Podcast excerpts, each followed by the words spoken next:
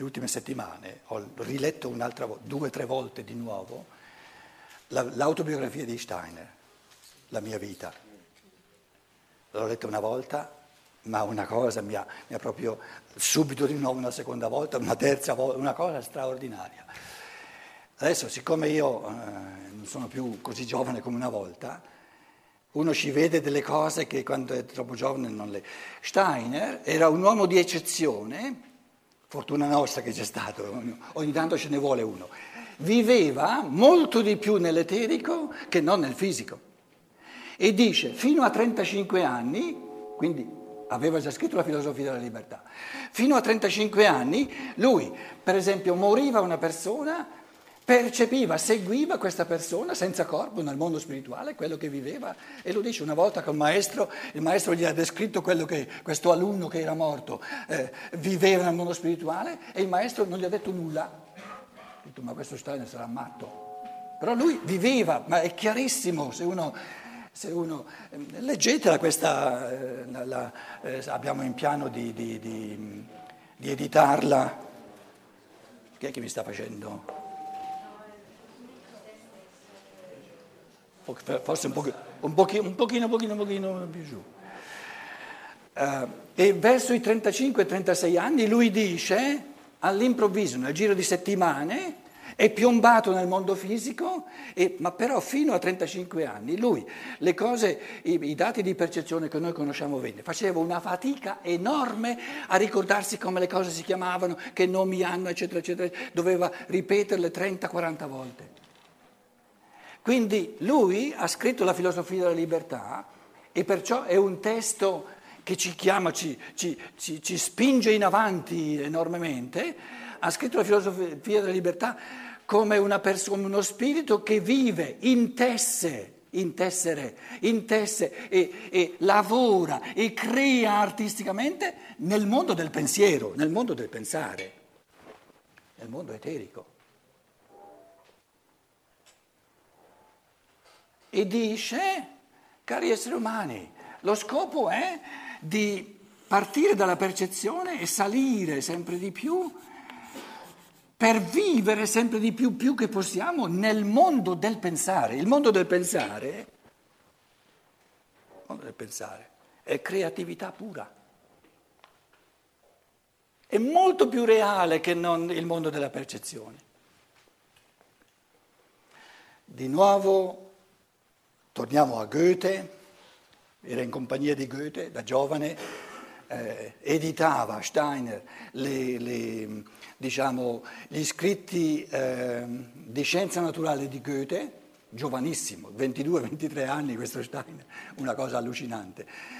Quindi andava con Goethe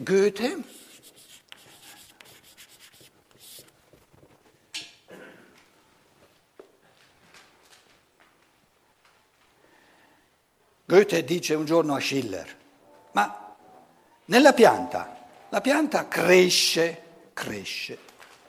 la pietra è lì bella morta, ferma, ma nella pianta c'è vita. Cos'è la vita?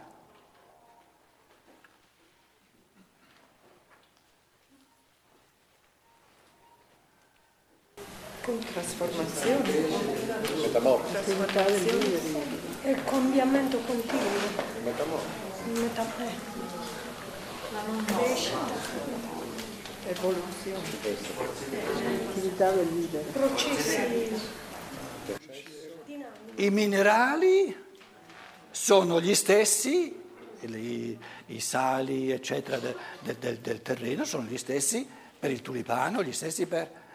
Che cosa dispone vivacemente, con un'attività vivente, tutti i minerali in forma di rosa e poi non soltanto in forma di rosa statica, ma una rosa in trasformazione, che prima c'è l'elemento verde col 5 come numero fondamentale, poi c'è l'elemento di colore della rosa, eccetera. Chi è all'opera?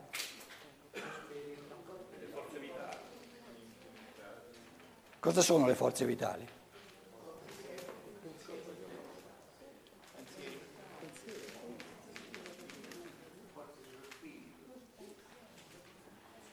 Allora, fermiamoci lì, adesso guardiamo l'umano.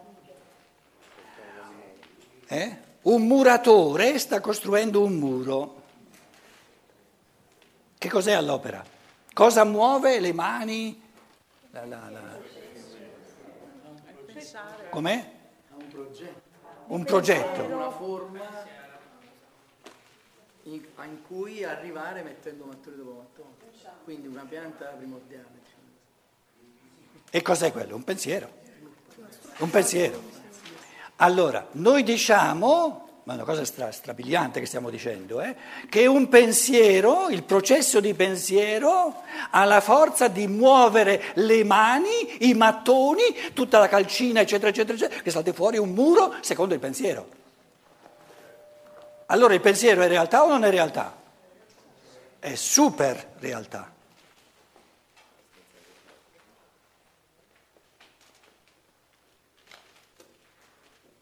Quindi Goethe voleva dire a Schiller, nella pianta, nella rosa, opera, muove i sali, eccetera, la terra, gli ingredienti del terreno, il concetto di rosa.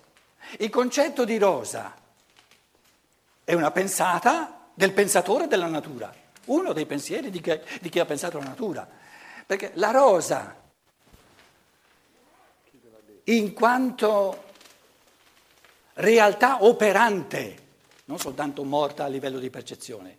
La rosa in quanto strutturante la materia in forma e in metamorfo di rosa.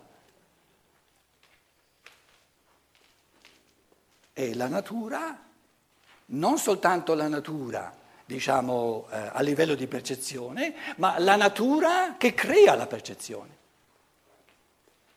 Quindi il concetto, il cosiddetto concetto di rosa, il logos crea il concetto di rosa e questo concetto è come il muratore che crea il concetto della casa e questo concetto della casa, questa immagine, questa struttura della casa è talmente reale che muove le mani, muove la calcina, muove i mattoni e dispone tutto a seconda di questo.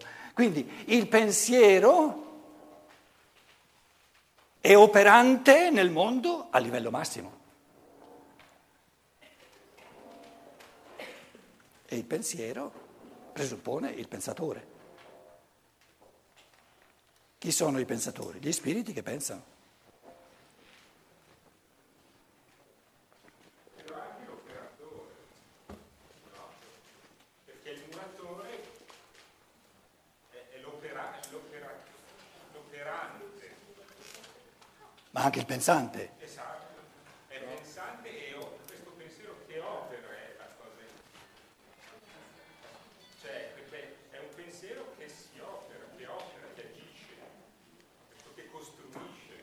Attento, un pensiero che non operi e che non agisca e che non muova non c'è mai stato, non è pensiero. Sono questi i passi importantissimi che stiamo facendo. Allora, prendiamo un pensatore, si chiama Scotus Eriugena, Steiner ne parla nel IX secolo alla corte di Carlo il Calvo, tra l'altro, Scotus Eriugena. Steiner ne parla, Eriugena significa dell'Inghilterra, Erin, della Scozia e dell'Inghilterra.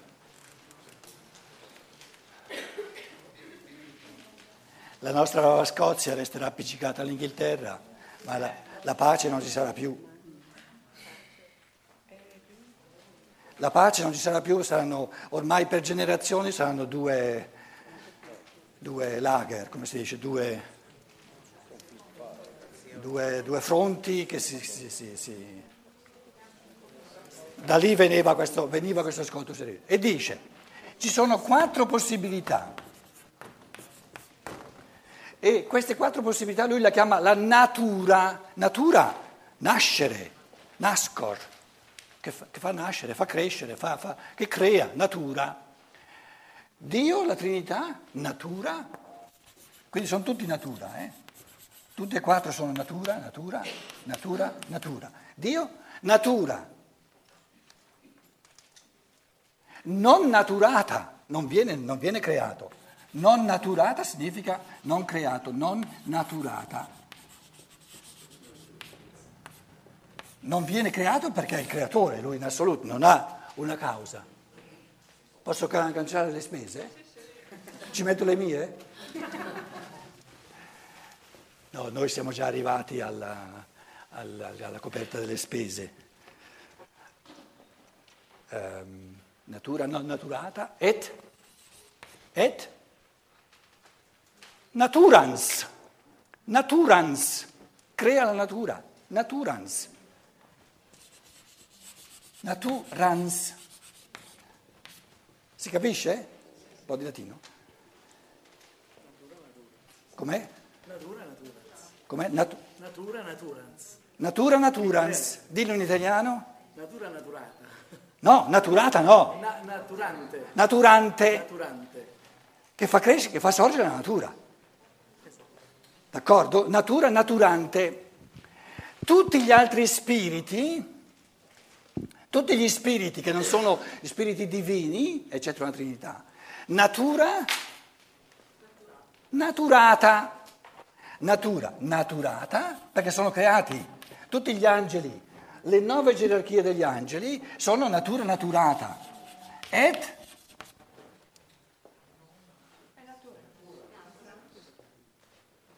Et? Naturans.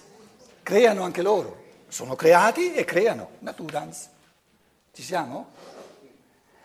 Questo Scotus ha scritto il suo testo fondamentale del IX secolo, che poi era talmente eretico che ai tempi è stato fatto sparire, soltanto in un convento di suore si è trovato una copia secoli dopo che si è salvato, se no non avremmo nulla di questo, l'hanno messo a morte con poveraccio, capito? Invece di mandarlo sul... Scheiterhaufen, sul rogo, grazie, l'hanno. Natura, naturata, quindi sono creati gli angeli, ci metto qui gli angeli, Dio, uno è Dio. Secondo gli angeli, natura, naturata, creati e creanti. Ci siamo? La terza possibilità qual è? Natura, naturata,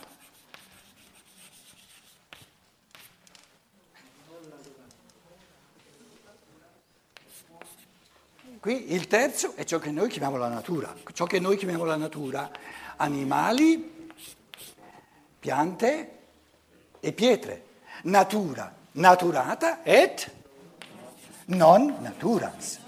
Ci siamo?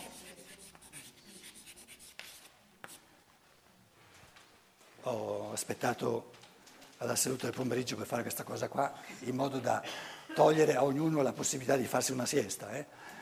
Il quarto? Natura. La possibilità di... No. Quindi questa quarta parte, stavo dicendo, il grosso volume di si chiama De divisione nature. De divisione, in latino che tempi, nature, quindi la quadruplice natura della natura. De divisione nature si chiama il testo fondamentale di Scotus Eriugena. E sono, dunque, divide la natura in natura non naturata et naturans, natura naturata, gli angeli, et naturans, creanti, natura naturata, la natura che noi conosciamo, pietre, piante, animali, et non naturans, non è creante. La pianta non è che crea altri esseri. Alla fine del mondo, quindi il quarto è l'escatologia, la fine del mondo, natura. Tutto il mondo ritorna nella divinità, natura non naturata, e chi mi dice l'ultimo? Et non naturans. dopo tutta sta sbuffata, adesso si riposa un pochino, dice, prima di rifare una nuova creazione, insomma, fammi riposare un pochino. Ecco, esatto, bravo. Lo scienziato di scienze occidentali dice il pralaya et non natura, no, et non naturans. Dio alla fine dell'evoluzione che si riposa, che fa siesta, che ci pensa 3 volte adesso, prima di ricominciare, tira le somme, via. Mica da poco, che ancora fino al IX secolo quindi qui la natura, qui l'escatologia, la fine del mondo. Escatologia, la fine del mondo. Cosa c'è alla fine del mondo? Dio, ciò che c'era all'inizio, con un'esperienza in più, un mondo in più di esperienza. Adesso la domanda fondamentale, noi siamo uomini, dove stiamo? Allora, la natura, noi non siamo né animali, alcuni sì, ci vanno vicino, abbiamo visto stamattina, né angeli. Alla fine del mondo non ci siamo ancora, per fortuna, no, sarebbe... Dio non siamo, per carità. L'uomo è il pendolare, pendola tra questi due, oscilla, può sia scivolare in giù verso la natura, sia scivolare in su, a surgere a livello angelico dal creatore. Nella misura in cui l'essere umano vive nell'elemento spirituale, creante, artisticamente, che forgia artisticamente mondi, vive la sua simbiosi, la sua Verwandtschaft, la sua parentela con gli angeli, nella misura in cui considera reale solo il mondo della percezione, natura naturata è il mondo della percezione, si sente scontento, depresso perché si avvicina all'elemento dell'animale. Essere umano significa mai 100% angeli, se no saremmo veramente passati di grado, e ci vuole tutta l'evoluzione della Terra per passare di grado. Mai, non è possibile, del tutto a livello animale, e oscilla. E la differenza fra gli esseri umani è che l'uno è maggiormente ancorato al mondo cosiddetto materiale della percezione, che com'è? Quindi non natura, certo. E questo è tra non naturans e naturans. Naturans che crea, non naturans che non crea. Nella rosa, che cos'è naturans?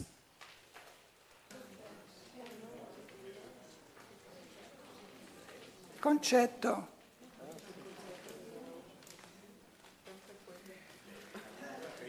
Sempre il concetto di... Com'è? Natura se stessa, continua a ripetere se stessa. Per cui natura è naturata, ma non crea una cosa nuova, è non naturante, cioè ripete se stessa come è stata pensata. È questa ripetizione proprio. Non può fare altrimenti. Quindi gli angeli si ritirano dai pensieri che sono alla base della natura e affidano questi pensieri alle anime di gruppo degli animali e delle piante, e le anime di gruppo si distinguono dagli angeli in quanto sono capaci soltanto di ripetere sempre lo stesso ciclo di vita.